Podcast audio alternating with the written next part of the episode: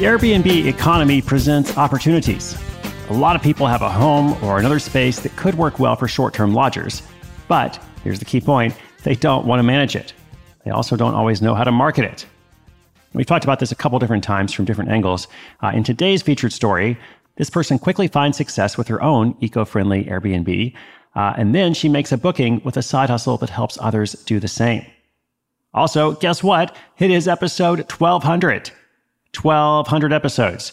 Oh my gosh. Thank you so much uh, for allowing Side Hustle School to continue to endure, to reach a global community of amazing people who are all looking at life differently, um, just trying to do something for themselves in a time of great uncertainty.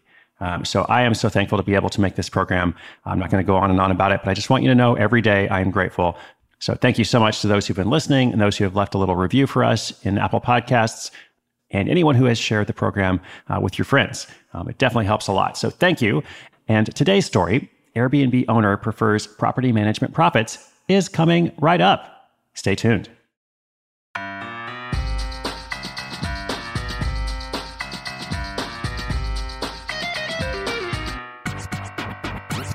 Amy Gilbert was fortunate to achieve her first side hustle success before she turned 30.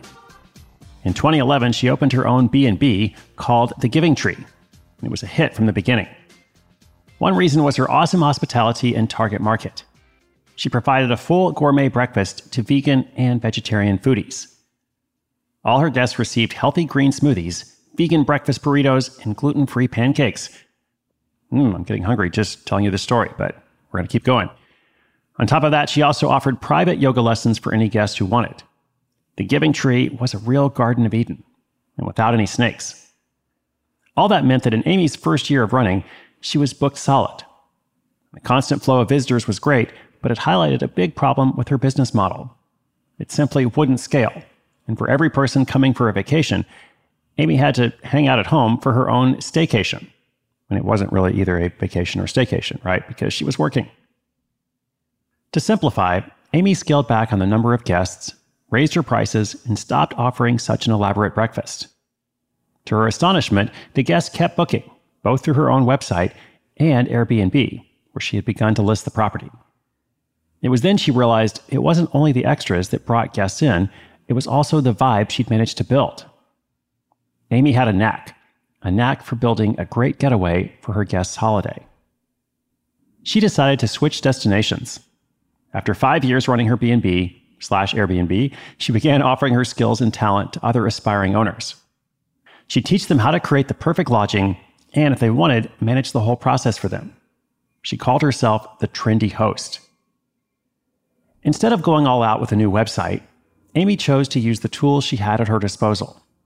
She already had a site for the Giving Tree, so she simply added a page offering her Airbnb management service. She also had some business cards printed that she posted in local grocery stores and cafes. Sure enough, she soon went from guest bookings to client bookings. She received her first request from the owner of a luxury rural property in her local area. The owner's first question was Is my place a good fit in such a rural location? For Amy, it was a no brainer. The place was perfect for Airbnb. The property could accommodate up to 16 guests and would bring in a lot of money if listed well. She quickly made a deal with a simple arrangement. Amy would handle the listing based on her expert knowledge.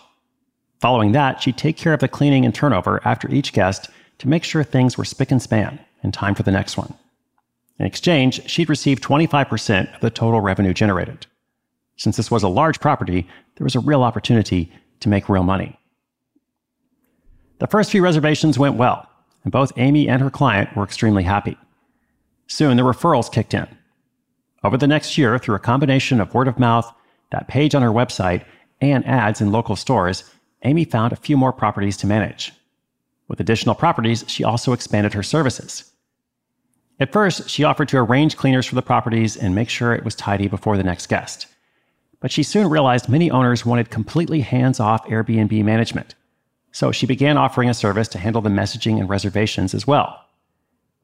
She even built a one off service for people that might just want help giving their listing a boost, all with the goal of upselling them later, if it was a good fit. One mistake she feels she made with those early clients is that she didn't lock them into contracts. Adding some level of formality to client relationships can be a good thing once you have some traction. For her, this resulted in losing clients without warning and then struggling to replace them. However, none of that has stopped her from continuing to grow the business. She now advertises in a local paper and even spends a little money on Google Ads. All these efforts have brought her a total of 11 Airbnb rentals that she manages, which in total have brought in over $100,000 in fees last year. Of course, there are some expenses, including commercial liability insurance and paying for a bookkeeper, but it's a high margin operation. While Amy certainly sees more property management in her future, she isn't sleeping in and missing new ideas. She plans to create products for Airbnb owners all around the world to sell online. Things like welcome packages and upscale amenities. To go from Airbnb owner to Airbnb manager to Airbnb business tycoon is no small feat. But Amy has done it all without pressing snooze.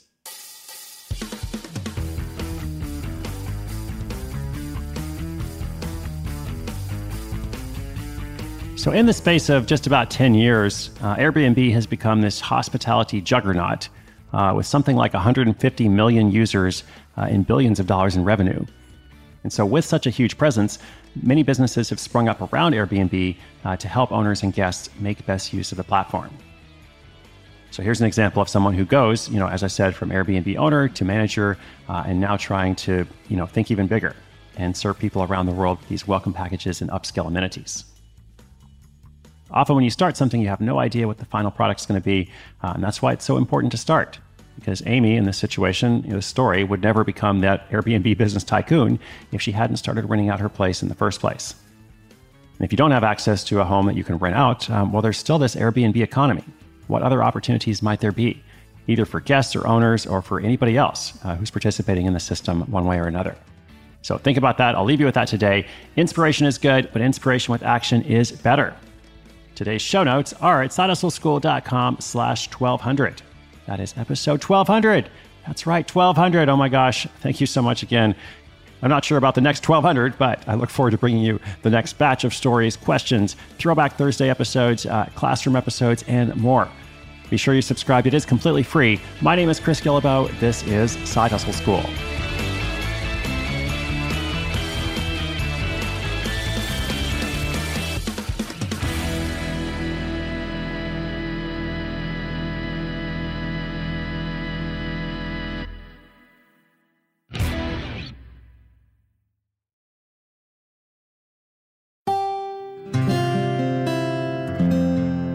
From the Onward Project.